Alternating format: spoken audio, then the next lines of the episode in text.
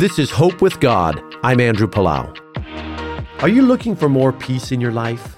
Many come to Jesus seeking a peace filled life. But it's easy to get discouraged when we don't quickly feel peaceful.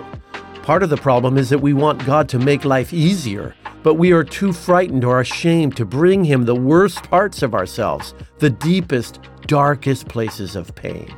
In 1 Peter 5, the Bible says, Humble yourselves under the mighty hand of God, and at the right time, He will lift you up in honor.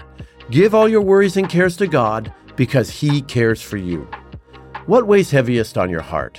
No matter what it is, you can bring it to Jesus. Let Him carry the weight of it. I know this isn't easy. It takes a great deal of humility, but you can trust that God will not deal harshly with you. He loves you with all of His heart. Will you take this step of faith today? Jesus wants to lift the weight from your shoulders.